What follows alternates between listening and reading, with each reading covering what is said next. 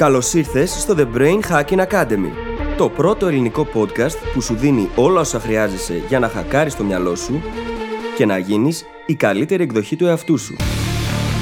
Μαζί σου, η Φύλλις Γαβριλίδου και ο Δημήτρης Γιώκας.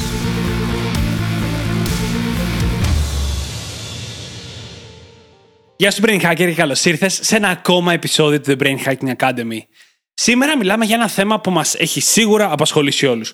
Τις συνήθειες. Για την ακρίβεια, συνειδητοποιήσαμε ότι δεν είχαμε ένα επεισόδιο που να είναι το απόλυτο επεισόδιο για τις συνήθειες. Και αποφασίσαμε να το δημιουργήσουμε. Από εδώ και πέρα, όποιος μας ρωτήσει για συνήθειες, θα του δίνουμε αυτό ακριβώς το επεισόδιο. Στο επεισόδιο μέσα ορίζουμε τι είναι οι συνήθειες. Καταρρίπτουμε το μύθο των 21 ημερών, ότι μπορείς να χτίσεις ή να αλλάξεις μια συνήθεια σε μόλις 21 ημέρες. Συζητάμε πολύ πρακτικά τι μπορείς να κάνεις για να αλλάξεις μια κακή συνήθεια. Και σου δίνουμε πάρα πολλές πρακτικές συμβουλές και ξεκάθαρα βήματα για το πώς να χτίσεις τις συνήθειες που θέλεις στη ζωή σου από εδώ και πέρα. Πρόκειται για ένα πάρα πολύ δυνατό επεισόδιο που καλύπτει ένα πολύ σημαντικό κομμάτι της ζωής μας. Γιατί εν τέλει είμαστε οι συνήθειές μας. Δεν θα σε κρατήσω όλο εδώ, θα σε αφήσω να πας να το απολαύσεις και θα τα πούμε στην άλλη πλευρά. Καλή ακρόαση. Καλησπέρα Δημήτρη. Καλησπέρα φίλης, τι κάνεις? Είμαι καλά. Έχω βαρεθεί να απαντάω ότι είμαι καλά, αλλά η αλήθεια είναι πως είμαι καλά και δεν ξέρω πώς αλλιώς να το πω. Είναι. Νιώθω πάρα πολύ καλά, είμαι ψυχολογικά καλά, η υγεία μου είναι καλά, γενικά όλα πηγαίνουν καλά. Ήρθε και το καλοκαίρι, θα κανονίσω να πάω διακοπές σήμερα, αύριο. Σούπερ, μια χαρά, όλα τέλεια. Εσύ πώς είσαι? Κοιτάξτε, καλά είμαι, είμαι στην ανάρρωση από αρρώστια, ναι. Οπότε αυτό δεν είναι ποτέ ευχάριστο. Το πιο ενδιαφέρον για όλους μας είναι ότι με πέταξε προφανώς έξω από όλες τις συνήθειες. Και είναι εντυπωσιακή διαφορά του πώς νιώθω τώρα με το πώς νιώθα πριν. Πριν λίγες μέρες, πριν αρρωστήσω, ένιωθα ότι είχα δημιουργήσει μια περίπλοκη οικολογία, την οποία όμως μπορούσα να διαχειριστώ. Και τώρα, με το που φύγαν όλα για λίγες μέρες, νιώθω overwhelmed από όλα αυτά τα πράγματα μαζί. Και αναρωτιέμαι με κάποια ανησυχία πώς θα μπορέσω να επανέλθω γρήγορα στο σημείο που ήμουν κυριολεκτικά πριν μια εβδομάδα. Μπορεί και λιγότερο. Λες όμως ότι ήταν σχετικά σύνθετη αυτή η οικολογία. Πώς μπορεί να απλοποιηθεί? Αυτό ακριβώς σκεφτόμουν και εγώ, ότι απλά θα τα πάρω κομμάτι-κομμάτι με βάση προτεραιότητες και θα τα ξαναεπαναφέρω όλα στο ίδιο σημείο. Είναι η συμβουλή που έχουμε δώσει και στο παρελθόν, ότι όταν κάτι σε πετάει εκτός των συνηθιών σου και των συστημάτων σου, μόλις επιστρέψεις δεν μπορείς να γυρίσεις ακριβώς στο σημείο που βρισκόσουν. Πρέπει να γυρίσεις πιο χαμηλά, αλλά θα ξαναεπανέλθεις σε πολύ πιο γρήγορο διάστημα. Δηλαδή, μπορεί να σου πήρε μήνες να φτάσεις από το Α στο Β, αλλά τώρα θα ξεκινήσεις πάλι το Α και σε μια εβδομάδα θα σε, ας πούμε, πάλι στο Β. Αυτά σκέφτομαι τώρα, αλλά επειδή δεν έχει αρχίσει ακόμα πλήρως η ανάρρωση και το να επανέλθω σε αυτές τις συνήθειες και τα συστήματα, είναι λίγο περίεργο να βλέπεις τόσο μεγάλη αλλαγή σε τόσο λίγες μέρες. Εντάξει. Είναι όμως και μια ευκαιρία να πεις ότι είναι OK, να υπενθυμίσεις τον εαυτό σου πως δεν χρειάζεται να αυτομαστιγώνεσαι. Και δεν το λέω για σένα, το λέω για αυτούς που μας ακούν, για τους brain hackers. Είναι OK. Γιατί η ζωή δεν είναι πάντα ίδια, αλλάζει. Και έρχονται πράγματα τα οποία μπορεί να μας ρίξουν λίγο, μπορεί να μας ανεβάσουν. Οπότε αυτές τις διακυμάνσεις καλό είναι να τις έχουμε λάβει υπόψη εκ των προτέρων, ακόμα και αν δεν ξέρουμε τι ακριβώς μπορεί να προκύψει. Γιατί η αλλαγή είναι η μόνη σταθερά. Και αυτά που συζητάμε τώρα, ο τρόπος που μας ακούτε να το προσεγγίζουμε τουλάχιστον, βασίζεται σε κάποια πολύ βασικά στοιχεία του mindset που έχουμε χτίσει μετά από χρόνια είτε προσωπικής αναζήτησης, είτε που κάνουμε αυτή τη δουλειά. Υπάρχουν πάρα πολλά κλισέ. Και κάποια από αυτά αξίζουν. Αλλά υπάρχουν και κάποιες βασικές συμβουλές που δεν τις ακούμε συχνά. Και για να μπορέσετε κι εσείς να τις εφαρμόσετε αυτές στη δικιά σας ζωή, δημιουργήσαμε για εσάς το The Mindset Hacking Handbook. Είναι ένα εγχειρίδιο πρακτικά στο οποίο αποτυπώσαμε τις 3 βασικές αλλαγές στο mindset μας που κι εμείς οι ίδιοι κάναμε, που μας βοηθήσαν να σταματήσουμε να νιώθουμε χαμένοι. Και το ίδιο μπορούν να κάνουν και για σένα. Έτσι είναι. Και το feedback που πήρα, Δημήτρη, από brain hackers με τους οποίους μίλησα αυτό το διάστημα, είναι ότι πρόκειται για ολόκληρο σεμινάριο το Mindset Hacking Handbook. Γιατί σκεφτήκαμε το εξής. Ποιο είναι το βασικότερο πρόβλημα που αντιμετωπίζουμε όλοι όταν μπαίνουμε ειδικά στον κόσμο της αυτοβελτίωσης?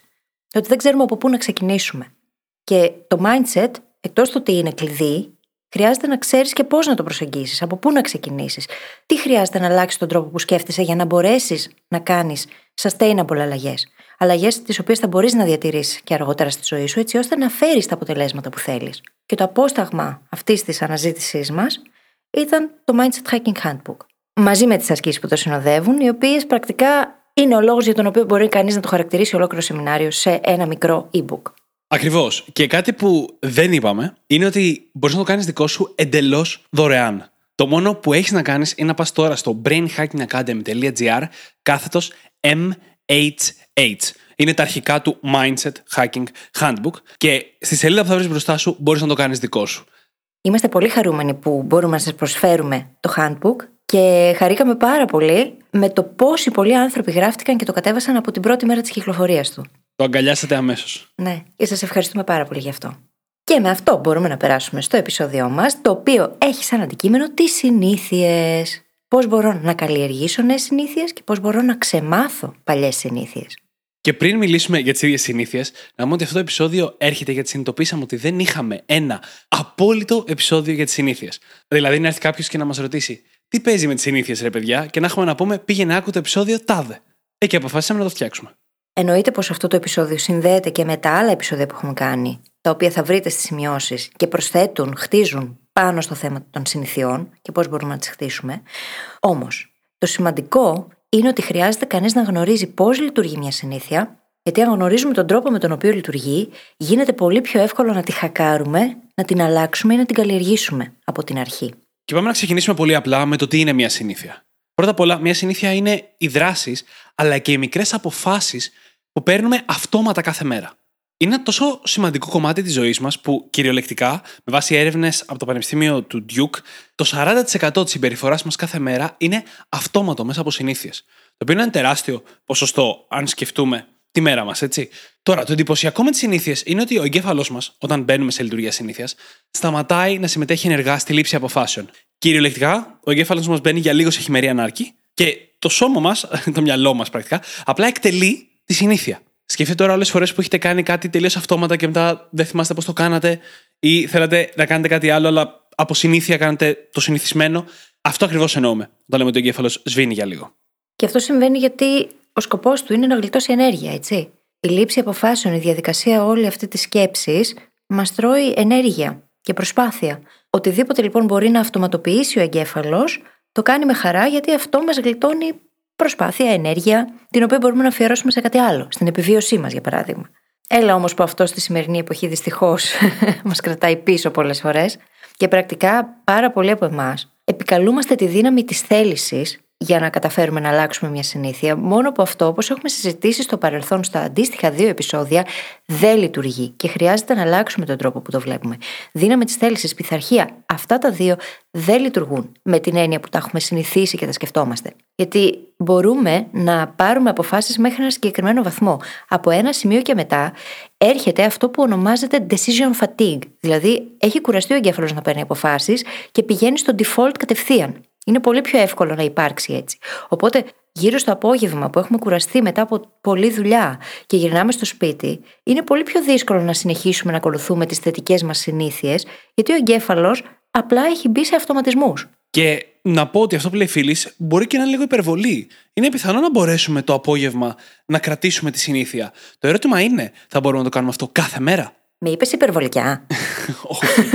Είπα αυτό που είπες υπερβολικό. Λοιπόν, το ζήτημα είναι ότι η δύναμη της θέλησης μπορεί να λειτουργήσει σήμερα, τώρα, αλλά δεν υπάρχει περίπτωση να είναι η δύναμη στην οποία θα βασιστούμε για να κρατήσουμε μια συνήθεια σε βάθος χρόνου. Που εν τέλει, για να μιλάμε για συνήθειες, αυτό χρειάζεται. Από την άλλη, αυτή η αυτοματοποιημένη διαδικασία του εγκεφάλου είναι κάτι που μπορούμε να χρησιμοποιήσουμε προς όφελός μας, αν χτίσουμε καλές συνήθειες. Γι' αυτό και σήμερα συζητάμε και για το πώς να αλλάξουμε τις κακές μας συνήθειες με καλύτερες. Και πριν προχωρήσουμε να αντιμετωπίσουμε έναν πολύ βασικό μύθο για τις συνήθειες, να πούμε ότι ξεκάθαρα η ζωή μας εξαρτάται από τις συνήθειές μας. Είμαστε οι συνήθειές μας. Είτε κοιτάξεις αυτό που σου αρέσει στη ζωή σου, είτε κοιτάξεις αυτό που δεν σου αρέσει, ο λόγος που είναι εκεί είναι οι συνήθειες σου. Άρα λοιπόν, αλλάζοντας τις συνήθειες, μπορούμε να φέρουμε και να εδραιώσουμε στη ζωή μας αυτά ακριβώς που θέλουμε ή να αφαιρέσουμε αυτά που δεν θέλουμε. Γι' αυτό είναι τόσο σημαντικό. Και υπάρχει και ένας μύθος που κυκλοφορεί πάρα πολύ που λέει πως μπορώ να αλλάξω σε 21 μέρες μια συνήθεια. Και θέλουμε να τον σπάσουμε αυτόν τον μύθο, γιατί χρησιμοποιείται πάρα πολύ, είναι πολύ κάτσι, είναι πιασάρικος και πουλάει. Μόνο που όσοι από εσάς έχετε δοκιμάσει να το κάνετε πράξη, έχετε δει ότι δεν δουλεύει. Και οι λόγοι που δεν δουλεύει είναι ότι δεν αρκούν 21 μέρες, γιατί υπάρχει ολόκληρη επιστήμη από πίσω που έχει αποδείξει ότι μπορεί να χρειαστούν από 18 μέχρι 500 ή και παραπάνω. Οπότε χρειάζεται πάντα να λάβουμε υπόψη του τι συνήθεια είναι αυτή, πόσο καιρό έχει πάρει να εκδρεωθεί, και αυτό το 21 μέρες για να αλλάξει μια συνήθεια δεν είναι αρκετό και για έναν ακόμα λόγο. Θες να χτίσεις μια συνήθεια, το να περιμένεις τις 21 μέρες ξαφνικά με ένα μαγικό τρόπο να έχει γίνει κομμάτι της ταυτότητάς σου, δεν γίνεται. Δεν είναι τόσο απλό. Οπότε όταν θα έρθουν εκείνες οι 21 μέρες και εσύ θα ξυπνήσεις το πρωί και θα περιμένεις να νιώσεις αυτή την αλλαγή και δεν θα τη νιώσεις, τότε είναι που μπορεί να πεις what the hell. Ας πάει και το παλιάμπελο, θα κάνω ό,τι γουστάρω. Και για να καταλάβουμε λίγο περισσότερα για αυτό το μύθο, γιατί είναι πολύ εδρεωμένος, ας δούμε λίγο πώς δημιουργήθηκε. Δημιουργήθηκε από τον Maxwell Maltz, έναν πλαστικό χειρούργο, ο οποίος παρατήρησε στην πρακτική του ότι οι ασθενείς του μετά από μια εγχείρηση κάνουν περίπου 21 μέρες για να συνηθίσουν τα νέα τους χαρακτηριστικά. Αντίστοιχα, ήξερε ότι άτομα που χάνανε ένα άκρο, ένα πόδι, ένα χέρι, παίρναν περίπου 21 μέρες για να μπορέσουν να συνηθίσουν την απουσία αυτού του άκρου και να σταματήσουν αυτή η πόνη φάντασμα που έχει κάποιος μετά που χάνει ένα άκρο. Παρατήρησε λοιπόν και τον εαυτό του, είδε ότι του έπαιρνε περίπου 21 μέρες για να συνηθίσει κάτι καινούριο και στο πολύ, πολύ δημοφιλές βιβλίο του Psycho Cybernetics έγραψε για αυτές τις 21 μέρες. Το οποίο, όπως είπε και η Φύλλις, είναι πάρα πολύ ελκυστικό και πάρα πολύ σεξι. Ένα, είναι αρκετά μεγάλο για να είναι πιστευτό, αλλά αρκετά μικρό για να φαίνεται εύκολο. Και ποιος δεν θα ήθελε να μπορεί να αλλάξει τη ζωή του σε μόλις 3 εβδομάδες. Το πήραν λοιπόν πολύ μεγάλοι γκουρού της αυτοβελτίωσης, κάποιοι που θαυμάζουμε κι εμείς οι ίδιοι, όπως ο Τόνι Ρόμπινς, και το κάνανε νόμο. Καραμέλα. Το κάνανε καραμέλα, ακριβώς. Χάσανε όμως, αφαιρέσανε μία λέξη που είχε γράψει ο Μάλτς στο βιβλίο του. Ότι μια συνήθεια θέλει το ελάχιστο 21 μέρες. Και το κάναμε ως τον κανόνα, ενώ ήταν μόλις το κάτω όριο. Έχω μια έρευνα λοιπόν στο μυαλό μου, η οποία μελέτησε τις συνήθειες ανθρώπων σε βάθος μεγαλύτερο από 3 μηνών, η οποία ανακάλυψε ότι το πραγματικό νούμερο για αυτό το δείγμα που είχε η έρευνα ήταν παραπάνω από 2 μήνες. Ήταν 66 μέρες κατά μέσο όρο. Άρα το πρώτο βήμα που θέλουμε να κάνουμε εδώ είναι, αν είναι να έχουμε ένα νούμερο στο μυαλό μας, ας κάνουμε το 21-66. Mm-hmm. Είναι πολύ πιο ρεαλιστικό για αρχή. Και το δεύτερο που έδειξε η ίδια έρευνα είναι ότι το εύρος ήταν πάρα πολύ μεγάλο. Και εξαρτάται πάρα πολύ από το άτομο, την ίδια τη συνήθεια, αλλά και τις συνθήκες, τις περιστάσεις μέσα στις οποίες προσπάθησε να χτίσει αυτή τη συνήθεια. Το εύρος στην έρευνα ήταν από 18 μέρες έως 254. Και είμαι σίγουρος ότι αν το δείγμα ήταν μεγαλύτερο, θα είχε ακόμα μεγαλύτερα ακρότατα. Όπως, ας πούμε, 500 μέρες για κάποιες πολύ δύσκολες συνήθειες που πάνε τελείως κόντρα στην ταυτότητά σου. Ναι, γιατί και οι συνήθειες είναι κάτι που χρειάζεται να το σπάσουμε σε κομμάτια. Εμείς λέμε ότι θέλω από εκεί που τρώω junk food κάθε μέρα και κάθομαι να αλλάξω τη ζωή μου ριζικά και να αρχίσω να τρέφομαι full υγιεινά και να γυμνάζομαι. Αυτό είναι μια τεράστια αλλαγή ταυτότητας, δεν είναι απλά αλλαγή συνηθιών. Και για να μπορέσεις να το χτίσεις, χρειάζεται να το χτίσεις σιγά-σιγά. Γιατί διαφορετικά το σύστημά σου θα αντιδράσει και είναι απολύτως φυσιολογικό αυτό. Δεν μπορείς να μεταμορφωθείς από τη μια μέρα στην άλλη σε έναν άλλον άνθρωπο. Οπότε, χρειάζεται πάντα να λαμβάνουμε υπόψη τι συνήθεια είναι αυτή, τι εύρος έχει, ποιες είναι οι υποσυνήθειες οι οποίες χρειάζεται να χτιστούν και να το αντιμετωπίσουμε σαν να ανεβαίνουμε πίστες σε ένα video game. Να πιάσεις την πρώτη πίστα και μετά, αφού κατακτήσεις αυτήν, να χτίσεις πάνω σε αυτήν την επόμενη πίστα. Και πάει λέγοντας. Η έρευνα αυτή, λοιπόν, έδειξε και κάτι ακόμα. Έδειξε ότι οι συμμετέχοντες, όταν χάνανε για μία μέρα την ευκαιρία να εξασκήσουν τη συνήθεια, δεν χανόταν και ο κόσμος. Δεν μείωνε σημαντικά ή μετρήσιμα έστω την διαδικασία χτισήματος της συνήθειας. Το οποίο, για να το μεταφράσουμε κατευθείαν σε κάτι πρακτικό, σημαίνει ότι δεν χρειάζεται να τρελνόμαστε αν χάσουμε μία μέρα. Δεν επηρεάζει και τόσο πολύ. Είναι OK. Αυτό που πρέπει να αποφύγουμε είναι το what the hell effect. Το να αφήσουμε αυτή τη μία μέρα να γίνει 5. Γιατί μπαίνουμε αυτόματα σε αυτή τη λειτουργία. Χάνουμε μια μέρα και λέμε δεν πάει στο διάλογο. Και συνεχίζουμε να κάνουμε αυτό και δεύτερη και τρίτη μέρα. Και αυτό ακριβώς πάει να συμβεί και σε μένα αυτές τις μέρες τώρα που δυσκολεύομαι μετά την αρρώστια που έλεγα και στην εισαγωγή. Ναι. Όμως εδώ η συνέπεια είναι το ζητούμενο, όχι η διάρκεια. Η συνέπεια, ειδικά αν το έχουμε συνδέσει με τη νέα ταυτότητα που πάμε να χτίσουμε και να συνδέσουμε με αυτή την καινούργια συνήθεια, εάν πούμε ότι είμαι το άτομο που τρέφεται υγιεινά, για παράδειγμα, ή είμαι το άτομο που γυμνάζεται καθημερινά, αλλά έτυχε χθες να είμαι κομμάτια και να μην έχω κουράγιο να το κάνω. Δεν άλλαξε ξαφνικά και πάλι η ταυτότητά μου και γύρισα πίσω σε αυτό που ήμουνα πριν. Έχω ήδη κάνει πολλά βήματα για να πάω εκεί που θέλω να βρίσκομαι. Οπότε αυτό και η απενοχοποίηση του χάθηκε μία μέρα. Οπότε τα κατέστρεψα όλα, πάει αυτό, ήταν, τελείωσε η ζωή μου, δεν ξέρω κι εγώ τι.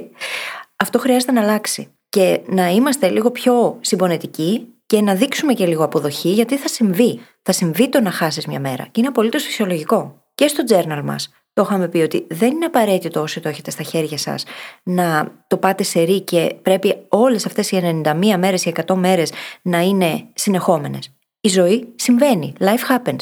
Οπότε χρειάζεται και εμείς να είμαστε σε θέση, πρώτα απ' όλα πνευματικά, να προσαρμοζόμαστε αναλόγως. Ακριβώς. Και όπως δεν πρέπει να βαράμε τον εαυτό μας όταν χάνουμε μία μέρα, μαθαίνοντας αυτά που μόλις μάθαμε, συνειδητοποιούμε ότι δεν πρέπει να βαράμε και τον εαυτό μας όταν δεν μας είναι εύκολο να κρατήσουμε μία συνήθεια.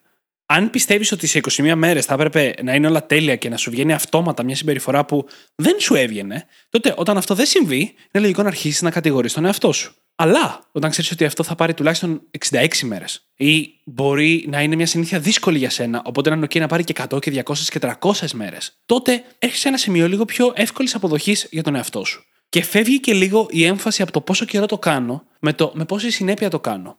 Πόσο σημαντικό είναι για μένα. Είναι κάτι που θέλω στη ζωή μου. Το ήθελα όταν το ξεκίνησα, αλλά το θέλω ακόμα. Και όλα αυτά τα ερωτήματα, αυτές οι σκέψεις γίνονται πολύ πιο σημαντικές. Και αυτά θα οδηγούν τη συμπεριφορά μας από εδώ και πέρα. Όχι το πόσες ημέρες περάσανε. Άλλωστε, το να χτίσεις μια συνήθεια σημαίνει ότι θα την έχεις για μια ζωή. Αυτός είναι ο στόχος. Οπότε, σε αυτό το πλαίσιο, αν το δεις υπό αυτό το πρίσμα, 21 μέρες δεν έχουν καμία σημασία. Ούτε 200 δεν έχουν σημασία. Δεν έχει, γιατί θες να την έχεις σε φόρο ζωής. Οπότε, εκείνο που μετράει δεν είναι το πόσες μέρες έχεις ήδη πίσω σου, αλλά το τι κάνεις τώρα. Και τι θα αποφασίσεις να κάνεις κάθε επόμενη φορά που θα χρειαστεί να εξασκήσεις τη συγκεκριμένη συνήθεια. Και αυτό είναι το μόνο που μετράει. Η συνέπεια. Το να είσαι συνεπής απέναντι στην απόφαση που πήρες για τον εαυτό σου, για να μπορέσεις να χτίσεις αυτή τη συνήθεια και κάποια μέρα δεν θα χρειάζεται καν να σκεφτείς ότι χρειάζεται να το κάνεις. Τότε είναι που θα έχει μετατραπεί σε πραγματική συνήθεια. Όταν θα είναι πλέον αυτοματοποιημένη συμπεριφορά. Και πάμε τώρα να δούμε την ανατομία μιας συνήθειας. Είναι τα βασικά στοιχεία που σχηματίζουν κάθε συνήθεια, είτε καλή είτε κακή. Τα στοιχεία αυτά είναι 4, θα τα πω μια γρήγορα και θα τα πάρουμε μετά ένα-ένα. Το πρώτο είναι το έναυσμα, το Q. Το δεύτερο είναι η ρουτίνα, το routine. Το τρίτο είναι η ανταμοιβή, το reward. Και το 4 είναι το πιστεύω, το belief. Λέω και τα αγγλικά για να μπορείτε να συνδέσετε εύκολα με αντίστοιχη ορολογία online. Ξεκινώντας λοιπόν με το έναυσμα. Το έναυσμα είναι αυτό που σε βάζει σε διαδικασία συνήθειας. Είναι αυτό που λέει στον εγκέφαλό σου: είναι η ώρα να κάνουμε τη συνήθεια, μπορείς να κλείσεις, μπορείς να πας να κοιμηθείς, θα τα φροντίσουμε εμείς όλα τα υπόλοιπα. Μπορεί να είναι μία ειδοποίηση στο κινητό. Και που κάθεσαι, χτυπάει μία ειδοποίηση και απευθείας πιάνεις το κινητό, πατάς την ειδοποίηση, ανοίγεις το Messenger, διαβάζεις το μήνυμα και αρχίζεις και απαντάς. Το μυαλό δεν σκέφτηκε κανένα από αυτά τα βήματα. Μόνο είχε το έναυσμα, την ειδοποίηση. Το έναυσμα μπορεί να είναι είτε κάτι εξωτερικό, όπως η ειδοποίηση, μπορεί να είναι εσωτερικό, μια αίσθηση πείνας, μπορεί να είναι μια σκέψη, μπορεί να είναι το ότι έφτασε κάποια ώρα και πρέπει να σηκωθείς, να πας κάπου. Πολλά πράγματα μπορεί να είναι τα ενάψματα. Και όσο και να τα περιορίσουμε, που είναι μια χρήσιμη στρατηγική, δεν μπορούμε να τα ελέγξουμε 100%. Και αυτό μας οδηγεί στη ρουτίνα. Η ρουτίνα είναι η συμπεριφορά που ακολουθεί κάθε φορά. Αν, για παράδειγμα, κάθε φορά που μπαίνω στην κουζίνα, βάζω το χέρι μου μέσα σε ένα βάζο και τρώω ένα μπισκότο. Το να φάω το μπισκότο είναι η ρουτίνα και συγχρόνως είναι και η επιβράβευσή μου. Γιατί την ώρα που τρώω το γλυκό, εκρίνει το ντοπαμίνη στον εγκεφαλό μου. Οπότε, πρακτικά, έχω συνδέσει το να μπω, το έναυσμα δηλαδή, το να μπω στην κουζίνα με το ανοίγω το βάζο και παίρνω ένα μπισκότο και επιβραβεύομαι αυτόματα με τη ζάχαρη που θα μπει στο αίμα μου. Οι συνήθειες μπορεί να είναι κάτι τόσο μικρό, όσο βάζω το χέρι και παίρνω ένα μπισκότο, όσο και κάτι πολύ πιο περίπλοκο. Όπως, ας πούμε, αν έχεις τη συνήθεια να φτιάχνεις καφέ κάθε πρωί. Όλη η διαδικασία του να φτιάξεις καφέ, όσα λεπτά και αν κρατάει, όσο περίπλοκος και αν είναι δεν είναι ο καφέ σου, είναι αυτοματοποιημένη τελείως μετά από ένα σημείο. Το μυαλό κάνει τα βήματα και δεν καταλαβαίνει τίποτα. Και αν μια μέρα θες να κάνεις κάτι διαφορετικό στον καφέ σου, έτσι και ξεχαστείς και δεν το κάνεις συνειδητά, θα φτιάξεις τον κλασικό καφέ. Mm-hmm. Αν, ας πούμε, πεις θέλω να κόψω τη ζάχαρη στον καφέ, λέω εγώ τώρα. Το μυαλό θα βάλει ζάχαρη χωρίς να το καταλάβεις. Η ανταμοιβή τώρα δεν είναι πάντα από την ίδια την πράξη. Κάποιες φορές είναι απευθείας και στην περίπτωση του κινητού και στην περίπτωση του μπισκότου είναι η ντοπαμίνη και η ωραία αίσθηση που έχεις εκείνη τη στιγμή επειδή έκανες τη δράση. Άλλες φορές μπορεί να είναι πιο μακροπρόθεσμη. Αν έχεις στήσει μια καλή συνήθεια που βασίζεται στην καθυστερημένη ικανοποίηση, όπως, ας πούμε, είναι η καλή διατροφή ή η άσκηση, μπορεί να μην νιώθεις υπέροχα την ώρα που κουράζεσαι στη γυμναστική, αλλά θα νιώθεις πολύ ωραία μετά, από τις ενδορφίνες, πιο μετά, και επίσης θα νιώθεις ωραία με τον εαυτό σου, με τη σωματική σου υπόσταση, με τη δύναμή σου. Θα σου αρέσει το σώμα σου. Και αυτό είναι η επιβράβευσή σου. Θα νιώθεις και πιο ήρεμος ενδεχομένως. Γενικά θα νιώθεις καλύτερα αργότερα. Και ό,τι άλλο μπορεί να σημαίνει αυτό, έτσι. Γιατί πράγματι μπορεί να υπάρχει αυτή η καθυστερημένη ικανοποίηση και όσο πιο πολύ την ενισχύσεις όμως, ενισχύσεις μέσα σου τη συμπεριφορά πολύ συνειδητά, αυτό μπορεί να σου είναι αρκετό. Και εκεί θέλουμε να καταλήξουμε κιόλας. Δηλαδή, ιδανικά να έχουμε και τέτοιες συνήθειες, τις οποίες στην ουσία τις χρησιμοποιούμε για να μας κάνουν καλό, για να γίνουμε καλύτερη εκδοχή του εαυτού μας. Και να ξεκαθαρίσουμε κάτι πάρα πολύ σημαντικό για τις ανταμοιβές. Αυτό που εσύ νομίζεις ότι είναι ανταμοιβή, πιθανότατα δεν είναι ανταμοιβή. Δηλαδή, αν εσύ, ας πούμε, λες, θέλω να χτίσω τη συνήθεια του διαλογισμού, γιατί θα ήθελα να είμαι πιο ήρεμος και αυτό θα ήταν ανταμοιβή για μένα, το μυαλό δεν καταλαβαίνει αυτά τα πράγματα. Το μυαλό εκείνη τη στιγμή ψάχνει ντοπαμίνη. Είναι λογικό για το μυαλό να είναι καλύτερη ιδέα το κινητό το πρωί και ο καφές από το διαλογισμό. Γιατί το μυαλό, η πρώτη του επιβράβευση εκείνη τη στιγμή είναι η ντοπαμίνη που έρχεται από το κινητό. Και η αίσθηση ενέργειας που του φέρνει ο καφές. Πρέπει λοιπόν να σκεφτόμαστε τις ανταμοιβές που θέλει όντως το μυαλό μας και ο οργανισμός μας, όχι αυτό που εμείς θα θέλαμε. Όταν καταφέρουμε να τα συνδυάσουμε αυτά τα δύο και να λειτουργούν από κοινού, τότε μπορούμε να χτίσουμε συνήθειες που το σώμα μας, ο οργανισμός μας θα μας βοηθήσει να χτίσουμε. Και γίνεται αυτό έτσι. Δεν είναι ότι δεν γίνεται. Απλά χρειάζεται να αναλύσουμε πολύ προσεκτικά τις συνήθειες που έχουμε μέχρι τώρα, εκείνες τις οποίες θεωρούμε αρνητικές και θέλουμε να τις αλλάξουμε, να καταλάβουμε ποια είναι τα cues, ποια είναι τα ενάβσματα, ποιες είναι οι συμπεριφορές που έχουμε και τι επιβράβευση μου δίνει αυτό στην πραγματικότητα, για να μπορέσουμε μετά να πάμε και να πούμε: ωραία, με ποιον τρόπο μπορώ να επέμβω τώρα, έτσι ώστε να αλλάξω τη συμπεριφορά την εκάστοτε. Γιατί αυτό είναι το point, το να αλλάξει τη συμπεριφορά σου παίρνοντας το ίδιο έναυσμα, συνδυάζοντας το ίδιο έναυσμα μαζί της και να πάρεις και μια αντίστοιχη επιβράβευση. Αυτό που ήδη αποζητάει το μυαλό. Και το τέταρτο στοιχείο τώρα είναι το πιστεύω. Είναι το mindset μας, είναι τα πιστεύω μας που υποστηρίζουν μια συνήθεια. Αν έχεις τη συνήθεια της αναβλητικότητας, μια κακή συνήθεια, και έχεις πείσει τον εαυτό σου ότι είσαι αναβλητικός και ότι αυτό δεν αλλάζει, ότι έτσι γεννήθηκες, τότε αυτό το πιστεύω τροφοδοτεί και στηρίζει αυτή τη συνήθεια πολύ περισσότερο από ότι η ίδια η ανταμοιβή ή οτιδήποτε άλλο. Αντίστοιχα, μπορείς να χτίσεις κάποια δυνατά πιστεύω για καλές συνήθειες. Και γι' αυτό για σένα κάποιες καλές συνήθειες να σου είναι πολύ πιο εύκολες από ότι είναι για τους φίλους σου, ας πούμε. Ναι. Εάν για παράδειγμα είσαι το άτομο, πιστεύεις ότι είσαι το άτομο που τρέφεται υγιεινά και γυμνάζεται, και αυτό είναι η ταυτότητά σου, το πιστεύεις πολύ βαθιά, οι αποφάσεις σου θα ορίζονται μέσα από αυτήν την ταυτότητα. Δεν θα χρειάζεται να σκεφτείς συνειδητά απαραίτητα για το αν θα φας τη σαλάτα ή όχι. Δεν θα χρειαστεί να σκεφτείς το αν θα βγεις το βράδυ και θα ξενυχτήσεις ή αν θα πας σπίτι για να κοιμηθείς έτσι ώστε να μπορέσεις το πρωί να ξυπνήσεις και να ασκηθείς. Είναι θέμα ταυτότητας. Οπότε εκεί, σε εκείνη την περίπτωση, θα σου είναι πολύ πιο εύκολο γιατί το ίδιο σου το mindset συνάδει με τις συνήθειές σου. Και εκεί θέλουμε να καταλήξουμε κιόλας. Αυτό είναι το ιδανικό. Γιατί δίχως το κομμάτι της ταυτότητας και των πεποιθήσεων, πιθανότατα να προσπαθούμε να κάνουμε κάτι κόντρα σε αυτό που πραγματικά θέλουμε. Και αυτός είναι και ένας από τους λόγους που η δύναμη της θέλησης από μόνη της δεν αρκεί. Γιατί πρακτικά, όταν χρειάζεται να εξασκήσεις τη δύναμη της θέλησης, κάνεις κάτι κόντρα σε αυτό που θα ήθελες να κάνεις. Και όπου υπάρχει αντίσταση, δημιουργείται και άλλη αντίσταση. Το υποσυνείδητό μας δεν τις θέλει τις αλλαγές, δεν του αρέσουν καθόλου. Του αρέσει να μένουμε στα ίδια. Του αρέσει η ζώνη άνεσης. Άρα, πώς μπορείς να βάλεις μέσα στη ζώνη άνεσή σου αυτές τις νέες συνήθειες, κάνοντάς τις και κομμάτι της ταυτότητάς σου.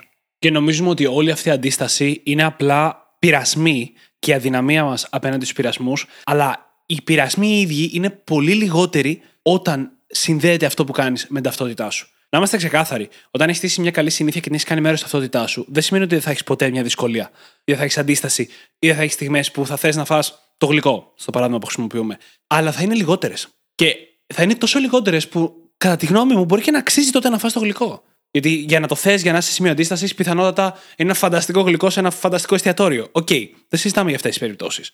Όταν όμως στην καθημερινότητα είναι προεπιλογή αυτό που θέλεις, γιατί είναι η ταυτότητά σου έτσι, τότε η αντίσταση θα είναι λιγότερη, η ανάγκη για δύναμη της θέλησης θα είναι πολύ λιγότερη, και τη μία φορά που θα τη χρειαστείς, θα μπορέσεις να τη χρησιμοποιήσεις.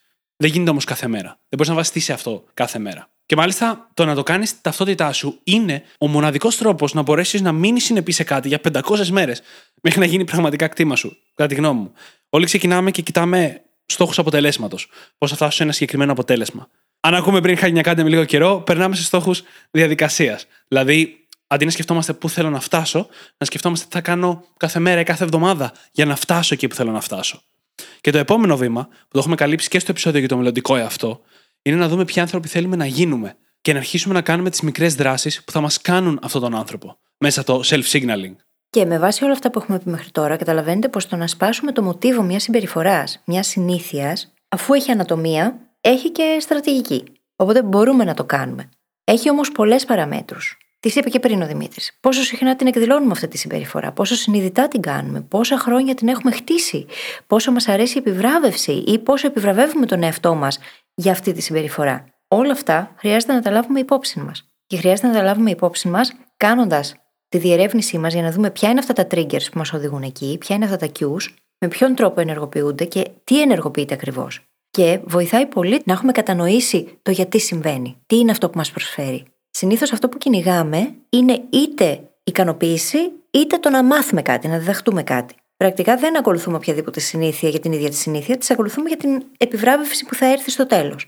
Άρα λοιπόν, αυτή η επιβράβευση τι συμβολίζει για μένα, τι μου προσφέρει, τι άλλο μπορεί να μου τη δώσει αυτή την επιβράβευση. Γιατί δεν αρκεί απλά να πας και να σταματήσεις να κάνεις μια συμπεριφορά. Το μυαλό σου περιμένει την επιβράβευση που θα έρθει στο τέλος. Εκεί πώς θα το διαχειριστείς αν δεν αντικαταστήσεις τη συμπεριφορά με κάτι άλλο. Και να το πω και λίγο αλλιώς. Οι κακές συνήθειες εξυπηρετούν πάντα ένα σκοπό. Αυτή είναι η αμοιβή που λέει Φύλλις τόση ώρα. Για κάποιο λόγο καπνίζεις. Για κάποιο λόγο γίνεσαι αναβλητικός. Η βασικότερη συνήθεια κακή που έχουμε περισσότερο στην καθημερινότητά μας.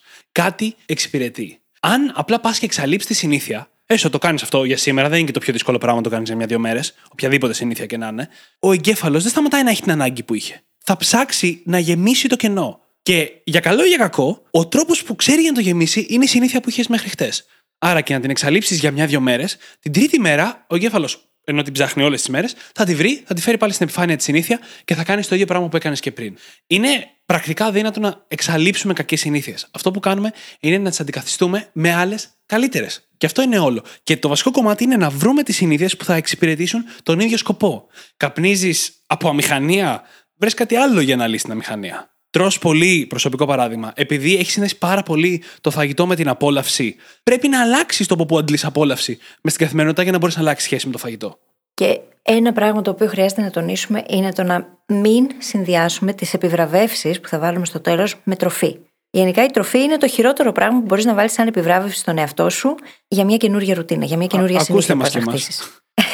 Μην το κάνετε αυτό. Υπάρχουν πάρα πολλά πράγματα τα οποία θέλει το μυαλό μας, τα αποζητά. Όλοι θέλουμε στη βάση μας αγάπη, αποδοχή, προσοχή, φροντίδα.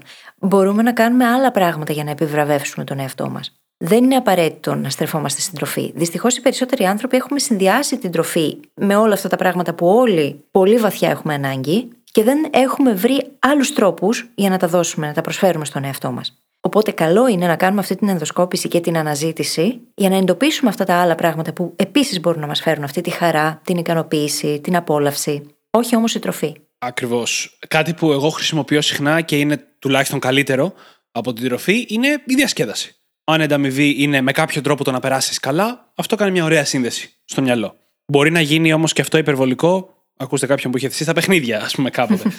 Να πούμε τώρα ότι οι ανταμοιβές δεν είναι πάντα κάτι θετικό. Οι ανταμοιβές μπορεί να είναι και αποφυγή κάτι αρνητικού. Και πολλές φορές οι κακές μας συνήθειες γίνονται στην προσπάθειά μας να αποφύγουμε το στρες ή το άγχος ή τη βαρεμάρα. Και όπου βαρεμάρα, ακούστε και κυριολεκτικά βαρεμάρα, αλλά και το γεγονός ότι το μυαλό μας θέλει περισσότερη ντοπαμίνη. Άρα λοιπόν, μερικές φορές το κίνητρό μας και ειδικά το κίνητρο μιας κακής συνήθειας είναι η αποφυγή κάτι αρνητικού άλλου. Αποφεύγουμε κάτι αρνητικό με κάτι άλλο αρνητικό. Το οποίο, όπως το λέμε τώρα, δεν βγάζει νόημα, αλλά έτσι είναι. Στην αναβλητικότητα, αποφεύγουμε τον πόνο που κυριολεκτικά πονάει το κεφάλι μας όταν πάμε να κάνουμε κάτι δύσκολο, με το να κάνουμε κάτι άλλο. Αλλά εν τέλει, εμείς υποφέρουμε από αυτή την επιλογή. Πρακτικά γι' αυτό το λόγο χρειάζεται να έχουμε επίγνωση πάντα. Να ξέρουμε κάθε φορά τι συμβαίνει και γιατί. Δεν είναι τόσο απλό το να αλλάξεις συνήθειες. Και κάτι που ήθελα να πω και νωρίτερα και δεν το είπα, είναι ότι δεν είναι μόνο οι συμπεριφορές μας συνήθειες, είναι και ο τρόπος που σκεφτόμαστε. Και εκεί χρειάζεται να αλλάξουμε πράγματα. Και εκεί μπορεί να προσπαθούμε να αποφύγουμε κάτι. Να αποφύγουμε κάποιο είδος πόνο ή να πηγαίνουμε πιο κοντά σε κάτι που θα μας φέρει περισσότερη χαρά και ικανοποίηση. Οπότε πρακτικά όλα ξεκινούν στο επίπεδο της σκέψης. Και χρειάζεται να έχουμε επίγνωση για να μπορέσουμε να κάνουμε αυτές τις αλλαγές. Και λίγο πιο πρακτικά μιλώντας τώρα, πώς αλλάζουμε μια κακή συνήθεια. Πρώτα απ' όλα, εξαλείφουμε, ελαχιστοποιούμε τα εναύσματα που μας βάζουν σε αυτή την κακή συνήθεια. Όσο περισσότερο μπορούμε. Ό,τι μας κάνει να θέλουμε να καπνίσουμε ή να μην φάμε καλά ή να γίνουμε αναβλητικοί, αν μπορούμε, όσο μπορούμε, το αφαιρούμε. Παραδείγματος χάρη, βγάζουμε το κινητό από το δωμάτιο όταν θέλουμε να μελετήσουμε, να δουλέψουμε. Ή να ενεργοποιήσουμε το Cold Turkey στον υπολογιστή ή το Freedom στο κινητό. Για να μας μπλοκάρει και να μην έχουμε και την επιλογή να μπούμε στις εφαρμογές, στις σελίδες που μας αποσυντονίζουν. Ακριβώς. Παρ' όλα αυτά, δεν γίνεται να εξαλείψουμε όλα τα ενάψματα. Άρα, μετά θέλουμε να επαναπρογραμματίσουμε τη ρουτίνα. Θέλουμε να κάνουμε μια άλλη ρουτίνα στη θέση της παλιάς χειρότερης ρουτίνας. Αν μπορέσουμε κιόλας τα ενάψματα που μείνανε να τα επαναπρογραμματίσουμε με την καινούργια συνήθεια, αυτό θα ήταν πολύ χρήσιμο για εμάς. Όταν, ας πούμε, χτυπάει το κινητό, αντί να πιάνεις το κινητό, να σηκώνεσαι και να περπατάς λίγο. Λέγω τώρα ένα παράδειγμα. Γιατί δεν μπορούμε να έχουμε πάντα το κινητό μας μακριά μας. Μπορούμε να επενεργοποιήσουμε τις ειδοποιήσεις, βέβαια, από κάποιες εφαρμογές. Είναι και αυτό μια απάντηση. Δεν θα έχεις ποτέ ειδοποίηση για καμία εφαρμογή. Εντάξει, να σου πω κάτι. Άμα σε πάρω τηλέφωνο, αντί να σηκώσεις το τηλέφωνο, θα σηκωθείς για να πας να περπατήσεις. Θα μπορούσες βέβαια να με πάρεις μαζί σου, να σηκώσεις το τηλέφωνο και αυτό να είναι το έναυσμα για να σηκωθείς να αρχίσεις να περπατάς μέσα στον χώρο. Πάρε ένα παράδειγμα. Αν θέλεις, ας πούμε, να αλλάξεις τη συνήθεια του κάθεσαι πάρα πολύ, αυτό θα ήταν ένα χρήσιμο παράδειγμα. Mm-hmm. Ότι όποτε κάποιος σε παίρνει τηλέφωνο, έχεις τη συνήθεια να πηγαίνεις ξαπλώνεις στο κρεβάτι, να κάθεσαι σε ένα καναπέ, αλλά από εδώ και πέρα αλλάζεις αυτή τη συνήθεια από το να σηκώνεσαι και να περπατάς. Μέσα στο χώρο, δεν έχει σημασία. Αλλά να είσαι όρθιος και να πηγαίνεις πάνω κάτω. Είναι και αυτό μια αλλαγή.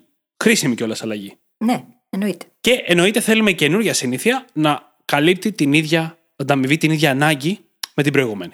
Και όλα αυτά. Δεν πρόκειται να αλλάξουμε ποτέ αν δεν δουλέψουμε και με τα πιστεύω μας πάνω σε κάθε συνήθεια. Κάποιες συνήθειες δεν περιορίζονται τόσο από τα πιστεύω, αλλά κάποιες άλλες είναι κλειδωμένες λόγω αυτών. Και πρέπει να δούμε για μας τι ισχύει. Κάποιοι, ας πούμε, μπορεί να μην έχουν πολύ κακές πεποιθήσεις για το κάπνισμα, όπως, ας πούμε, δεν μπορώ με τίποτα να το κόψω ή κάτι τέτοιο. Απλά συνεχίζουν και καπνίζουν. Ενώ κάποιοι άλλοι μπορεί να θέλουν να το κόψουν και να πιστεύουν ακράδαντα, ας πούμε, ότι δεν μπορούν. Εκεί είναι το πιστεύω που τους μπλοκάρει από την αλλαγή, όχι τα εναύσματα ή η ίδια η ρουτίνα. Και όσοι τώρα είστε καπνιστές και κουνάτε το κεφάλι και λέτε τι είναι αυτά που λέτε ρε παιδιά, θα σας πω ότι εγώ υπήρξα καπνίστρια για πάρα πολλά χρόνια και έχω σταματήσει να καπνίζω και η αλλαγή στην ταυτότητα ήταν αυτή που έπαιξε τον καθοριστικό ρόλο. Όχι τόσο πολύ τα υπόλοιπα. Η αλλαγή στην ταυτότητα είναι αυτή που θα σε βοηθήσει περισσότερο από οτιδήποτε να αλλάξεις τις ρουτίνες και να βελτιστοποιήσεις τις συμπεριφορές σου. Χωρίς αυτήν πηγαίνεις κόντρα σε αυτό που το μυαλό σου θέλει.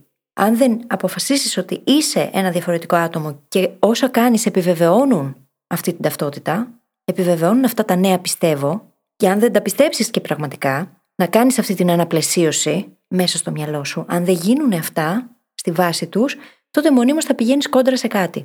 Ακριβώς. Και πάμε τώρα να δούμε κάποιες ακόμα πρακτικές συμβουλές για τη δημιουργία νέων συνηθιών. Θα πούμε πρώτα αυτά που έχουμε ήδη αναφέρει κατά τη διάρκεια του επεισοδίου, που είναι πολύ σημαντικά όμως να επαναληφθούν. Πρώτα απ' όλα, η συνέπεια είναι πιο σημαντική από τη διάρκεια. Συνέπεια δεν σημαίνει δεν χάνω καμία μέρα. Δεν σταματάς να είσαι συνεπής αν χάσεις μία μέρα ή 3 μέρες. Σταματάς να είσαι συνεπής τη στιγμή που δεν προσπαθείς να επανέλθεις όταν χάσεις μία μέρα, τη στιγμή που δεν ασκείς όση προσπάθεια μπορείς και χρειάζεται για να μείνεις συνεπής σε αυτή τη συνήθεια. Η συνέπεια είναι τρόπος σκέψης περισσότερο από ότι τίκαρα όλα τα κουτάκια μέσα στο μήνα. Πέρα από αυτό, αλλά στα ίδια πλαίσια, είπαμε ότι είναι OK να χάσεις κάποια μέρα. Είναι πολύ σημαντικό να μην πέσεις στο what the hell effect.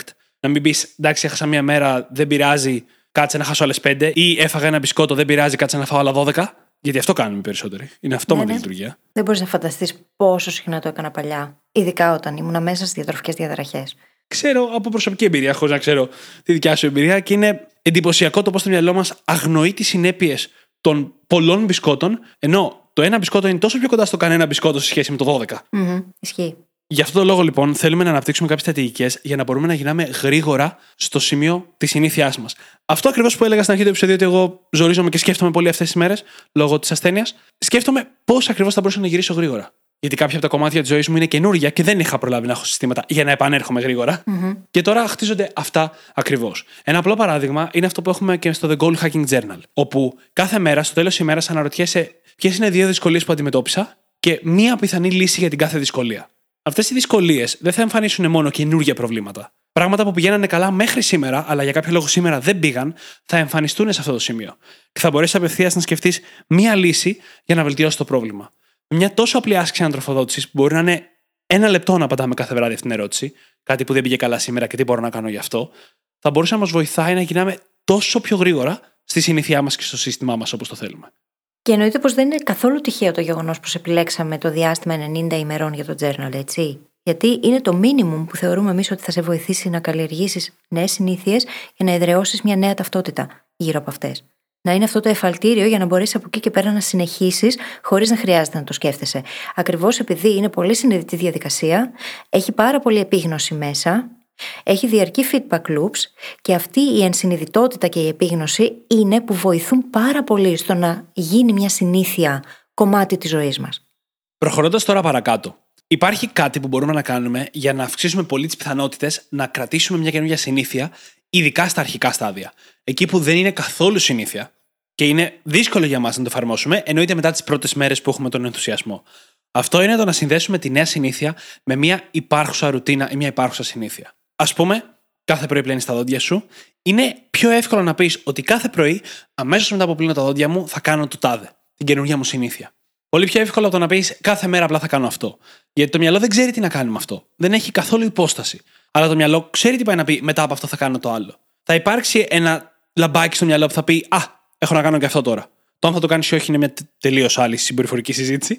Αλλά το θέμα είναι τουλάχιστον να έχεις το έναυσμα. Να έρθει το μυαλό σε θέση να πει: να το κάνω εγώ αυτό τώρα. Για μένα, ας πούμε, όταν αποφάσισα ότι θέλω να περπατάμε κάθε πρωί συστηματικά με το σκύλο μου, πήρα το έναυσμα που υπήρχε ήδη, σηκώνομαι το πρωί, πίνω το νερό μου, κάνω το τσάι μου, παίρνω το τσάι μου και τη Λίλα και μπαίνω στο πάρκο. Το ένα πράγμα το οποίο ήθελα απλά να κάνω, σαν καινούργια συμπεριφορά, ήταν το να μπαίνω στο πάρκο. Γιατί στο πάρκο μου είναι πολύ πιο ευχάριστο να περπατάω, παίζουμε κιόλας, οπότε είναι και για εκείνη πιο ωραίο. Και γενικά η διαδικασία, η ίδια η ρουτίνα, η συμπεριφορά δηλαδή, μου ήταν πολύ ευχάριστη. Πράγμα το οποίο ανέβαζε αυτόματα τις πιθανότητες να συνεχίσω να το κάνω. Να συνεχίσω να χτίζω πάνω στην παλιά συνήθεια που ήδη έκανα, γιατί έτσι κι αλλιώς έβγαζα το σκύλο βόλτα το πρωί, και να επιμηκύνω αυτή τη βόλτα. Η στρατηγική αυτή λέγεται habit stacking. Στα ελληνικά θα το μεταφράζαμε στίβαγμα συνηθιών. Και είναι ο καλύτερος τρόπος για να φέρουμε μια καινούργια συνήθεια στη ζωή μας, γιατί βασίζεται στις παλιές. Το μυαλό κουμπώνει την καινούργια συνήθεια με τις παλιές και το κάνει πιο εύκολα συνήθεια. Μια προσωπική παρατήρηση από προσωπική εμπειρία είναι ότι καλό θα είναι αυτά που συνδέουμε να έχουν μια αντίστοιχη βαρύτητα. Είναι δύσκολο να πεις μετά το πρωινό βούρτσισμα που κρατάει μέχρι 2 λεπτά, και μεταξύ μας κανείς δεν τα πλένει 2 λεπτά το πρωί, να πεις θα κάνω 1,5 ώρα γυμναστική. Είναι πολύ ασύμετρα και είναι σαν να προσπαθείς να στηρίξεις ένα βράχο πάνω σε ένα πετραδάκι. Το μυαλό μπορεί να σκεφτεί: α, τώρα θα κάνω γυμναστική, αλλά δεν έχεις καμία σύνδεση για να πας να κάνεις όντως τη γυμναστική. Αν πούμε όμως μετά το πρωινό βούρτσισμα θα κάνω ένα set push-ups, αυτά είναι πολύ πιο κοντά μεταξύ τους. Είναι πολύ πιο πιθανό να δουλέψει αυτό. Ναι, και γενικά καλό είναι να βάζουμε εύκολες συνήθειες στην αρχή και να τις χτίζουμε με τον καιρό. Αν, για παράδειγμα, δεν γυμνάζεσαι καθόλου και πεις ότι θα κάνω πλέον κάθε μέρα 1 ώρα γυμναστική, αυτό είναι μια συνήθεια που από μόνη της δεν μπορεί να στηριχτεί. Από την ταυτότητά σου, από τη φυσική σου κατάσταση, από την καθημερινότητά σου, από την οικολογία σου. Οπότε εκείνο που χρειάζεται να κάνεις είναι να ξεκινήσεις με πολύ μικρά βήματα. Και αυτό που μόλις είπε ο Δημήτρης μπορεί να είναι μεγάλο βήμα για πολλούς. Ναι. Τα 10 push-ups. Μπορεί για σένα να είναι αρκετό το να κάνεις ένα. Να χτίσεις τη συνήθεια μετά το βούρτσισμα των δοντιών να κάνεις ένα μόνο push-up. Και αν από εκεί και πέρα κάνεις περισσότερα, μπράβο σου. Αλλά ο στόχος ο πραγματικός είναι μόνο το ένα. Φαίνεται τόσο μικρό, το έχουμε όμως συζητήσει πολύ αναλυτικά στο επεισόδιο για τις μίνι συνήθειες, και είναι αυτό που μπορεί να κάνει όλη τη διαφορά. Γιατί οι περισσότεροι πάμε να χτίσουμε μια καινούργια συνήθεια και ξεκινάμε θέλοντας να πάμε από το 0 στο 100. Δεν θα πας από το 0 στο 100 και χρειάζεται να το αποδεχτείς αυτό. Και βασίζεται αυτό πολύ απλά στην ικανότητά μας να κάνουμε τη συνήθεια. Αν διαλέξεις μια καινούργια συνήθεια η οποία απαιτεί από σένα 5 στα 10. 5 στα 10 ενέργεια, ας πούμε. Και αύριο είσαι στο 8, μια καλή μέρα. Την κάνεις. Μεθαύριο στο 7, παραμεθαύριο στο 8, όλα καλά. Την τέταρτη μέρα όμως κάτι γίνεται, είσαι στο 3. Δεν θα σηκωθείς το πρωί με άνεση να κάνεις τη συνήθεια που θέλει 5 από σένα. Την επόμενη μέρα είσαι στο 2, πάλι θα την κάνεις. Ξαφνικά ποια συνήθεια. Αν όμως έχεις διαλέξει μια συνήθεια που θέλει 1 από εσένα, τότε θα την κάνεις και τη μέρα με το 8, και τη μέρα με το 3, και τη μέρα με το 2, και τη μέρα με το 1. Και αν μια μέρα είσαι στο 0, να σου πω κάτι, είσαι στο 0. Το τελευταίο σου πρόβλημα είναι η συνήθεια που δεν έκανες. Ισχύει. Έτσι. Το ζήτημα λοιπόν είναι ότι όταν διαλέγουμε κάτι πιο μικρό, που απαιτεί λιγότερα από εμάς, είναι πολύ πιο εύκολο να μείνουμε συνεπείς. Είναι πολύ πιο εύκολο να γίνει συνήθεια. Όντως. Και μετά, εμείς μπορούμε να χτίσουμε σιγά-σιγά πάνω σε αυτό. Με τη λογική του 1% βελτίωση κάθε φορά. Η οποία με τον καιρό όμως θα μεγαλώσει τη συνήθεια, αλλά για εμάς, επειδή είναι συνήθεια, ακόμα ένα θα θέλει. Και έχουμε χτίσει σιγά-σιγά, έτσι ώστε να είναι συνήθεια πρώτα απ' όλα. Και είναι ωραίο πράγμα όταν μετά από καιρό γυρνάς προς τα πίσω και συνειδητοποιείς ότι έχεις γίνει ένας τελείως διαφορετικός άνθρωπος. Κάνεις τελείως άλλες επιλογές, χωρίς καν να χρειάζεται να τις επεξεργαστείς συνειδητά, χωρίς να χρειάζεται να το αποφασίσεις. Είναι απλά οι συνήθειές σου, οι οποίες προκύπτουν από τον άνθρωπο που είσαι. Και αυτό είναι υπέροχο. Και γι' αυτό το λόγο είπα πριν ότι θα φτάσει κάποια στιγμή που θα είναι αυτόματη συμπεριφορά και δεν θα το συνειδητοποιήσεις καν. Θα χρειαστεί μια στιγμή αναλαμπής για να πεις: αχ, για θες. Το κάνω αυτόματα. Δεν είναι κάτι το οποίο θα το συνειδητοποιήσεις όταν θα γίνει όμως. Όπως δεν συνειδητοποιήσαμε όλους αυτούς τους αυτοματισμούς και τους προγραμματισμούς που χτίσαμε μια ζωή, έτσι.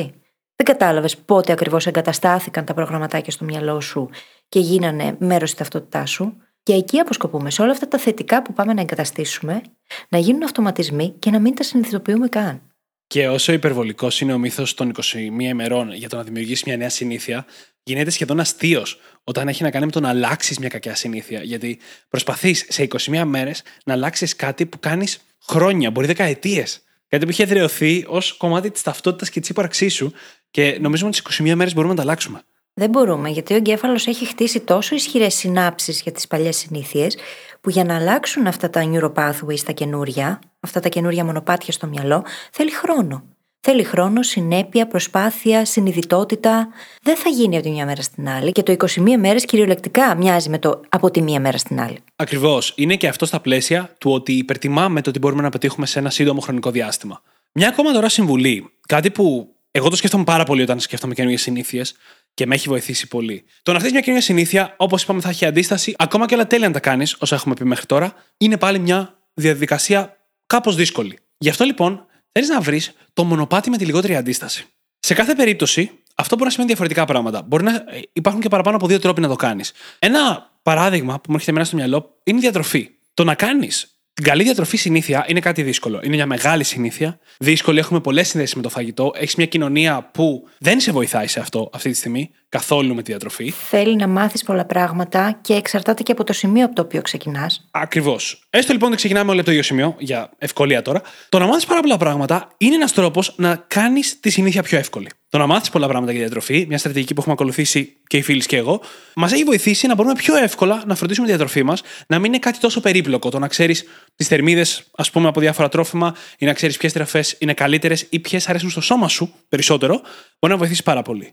Στην ίδια ακριβώς συνήθεια, ένα άλλο μονοπάτι χαμηλής αντίστασης είναι το να εμπιστευτείς κάποιον ειδικό. Ναι, εννοείται ότι πρέπει να βρεις κάποιον ειδικό που είναι καλός στη δουλειά του, αλλά μπορείς να συνεργαστείς με διατροφολόγο, ας πούμε, να πηγαίνεις εκεί, να σε καθοδηγείς τη διατροφή σου και να μην έχεις όλη την κούραση του τι θα φάω. Το μόνο που να έχεις να κάνεις είναι να το φροντίσεις. Ό,τι και να γίνει, και οι δύο αυτοί τρόποι, που είναι τελείως διαφορετικοί μεταξύ τους, βοηθούν τη συνήθεια να έχει λιγότερη αντίσταση. Και όπου μπορούμε να αφαιρέσουμε από την εξίσωση αυτή την αντίσταση, το κάνουμε πολύ πιο εύκολο για τον εαυτό μας. Γιατί χρειάζεται να κάνουμε πολύ πιο ελκυστική την καινούργια συνήθεια, την καινούργια συμπεριφορά, να την κάνουμε εύκολη και φυσικά να κάνουμε και την επιβράβευση που έρχεται, που ακολουθεί μετά, πάρα πολύ ικανοποιητική. Αν αυτά τα μεγιστοποιήσουμε για τη νέα συμπεριφορά που πάμε να χτίσουμε, τότε θα γίνει και πολύ πιο εύκολο το να την εγκαταστήσουμε στη ζωή μας. Και κάτι ακόμα το οποίο μπορεί να μας βοηθήσει πολύ, στα πλαίσια της ταυτότητας που συζητούσαμε πριν, είναι και το να οραματιστούμε αυτό το τελικό αποτέλεσμα, πώς μοιάζει. Να μπορέσουμε να φανταστούμε τον εαυτό μας μέσα σε αυτό. Να δούμε παραδείγματα που υπάρχουν γύρω μας και να οραματιστούμε το πώς θα ήταν να είμαστε εμείς εκεί. Το νευρικό μας σύστημα, για να δεχτεί κάτι καινούριο, χρειάζεται να αρχίσει να πιστεύει ότι και εμείς μπορούμε να βρεθούμε εκεί. Χρειάζεται εκπαίδευση και αυτό. Και όλα όσα πάμε να κάνουμε στη ζωή μας υπάρχουν σε δύο επίπεδα. Το πρώτο επίπεδο είναι το εγκεφαλικό, το πνευματικό, που χρειάζεται να το δεις πρώτα με τα μάτια της φαντασίας σου και έπειτα να μπορέσεις να το υλοποιήσεις. Οπότε εκεί χρειάζεται να χτίσουμε αυτή την καινούρια συνήθεια πρώτα απ' όλα στο μυαλό μας, να χτίσουμε και την ταυτότητα που τη συνοδεύει, για να μπορέσουμε έπειτα να το μετατρέψουμε σε πραγματικότητα. Και μπορούμε πάντα και να περιτριγυρίσουμε τον εαυτό μας με ανθρώπους που είναι οι άνθρωποι που θέλουμε να γίνουμε. Και οι συνήθειές τους εύκολα θα γίνουν και δικές μας, αρκεί εμείς να το θέλουμε και να φροντίσουμε να είμαστε μαζί με αυτούς τους ανθρώπους, στη ζωή μας, στην καθημερινότητά μας. Και θα κλείσουμε αυτό το επεισόδιο με μια ατάκα James Clear, η οποία είναι και η καλύτερη συμβουλή για τις συνήθειες. Η ατάκα λέει ότι ο μόνος τρόπος να φτάσεις στην ημέρα 500 είναι να ξεκινήσεις με την ημέρα 1. Οπότε ξεκίνα. Ξεκίνα τη συνήθεια που θέλεις να εφαρμόσεις. Απλά ξεκίνα. Θα φας τα μούτρα σου και καλό είναι αυτό. Γιατί θα μάθεις από αυτό, θα είναι ανατροφοδότηση και την επόμενη φορά που θα ξεκινήσεις την ίδια ή μια άλλη συνήθεια θα το κάνεις καλύτερα. Και κάποια στιγμή θα φτάσεις στην ημέρα 500 και θα γυρίσεις πίσω και θα λες τι ωραίο ταξίδι ήταν αυτό. Και κάθε ταξίδι ξεκινάει με το πρώτο βήμα, έτσι. Το είπε και ο Λαουτζού. Χρειάζεται να ξεκινήσουμε όμως. Δεν θα γίνει ποτέ αυτό το ταξίδι αν δεν ξεκινήσουμε από κάπου. Από όπου και αν είμαστε. Δεν έχει σημασία. Το θέμα είναι πού θες να πας και τι χρειάζεται να γίνει για να φτάσεις εκεί. Όπως πάντα, λοιπόν, θα βρείτε τις σημειώσεις του επεισοδίου μας στο site μας, στο BrainHackingAcademy.gr, όπου μπορείτε να βρείτε και το The Goal Hacking Journal που αναφέραμε νωρίτερα, το εργαλείο για να πετύχεις το νούμερο 1 στόχο σε 90 ημέρες, πηγαίνοντας είτε στο κατάστημά μας, είτε στο BrainHackingAcademy.gr, κάθετος Journal, Journal. Και φυσικά θα σας ζητήσουμε να κάνετε και μια πράξη αγάπης. Να κάνετε subscribe στο Spotify ή σε όποια άλλη εφαρμογή μας έχετε βρει και μας ακούτε και μοιραστείτε και αυτό το επεισόδιο με εκείνους που πιστεύετε ότι το έχουν ανάγκη. Θα τους κάνετε μεγάλη χάρη και θα βοηθήσετε και εμάς να διαδώσουμε το μήνυμα. Σας ευχαριστούμε πάρα πολύ που ήσασταν μαζί μας και σήμερα και σας ευχόμαστε καλή συνέχεια. Καλή συνέχεια.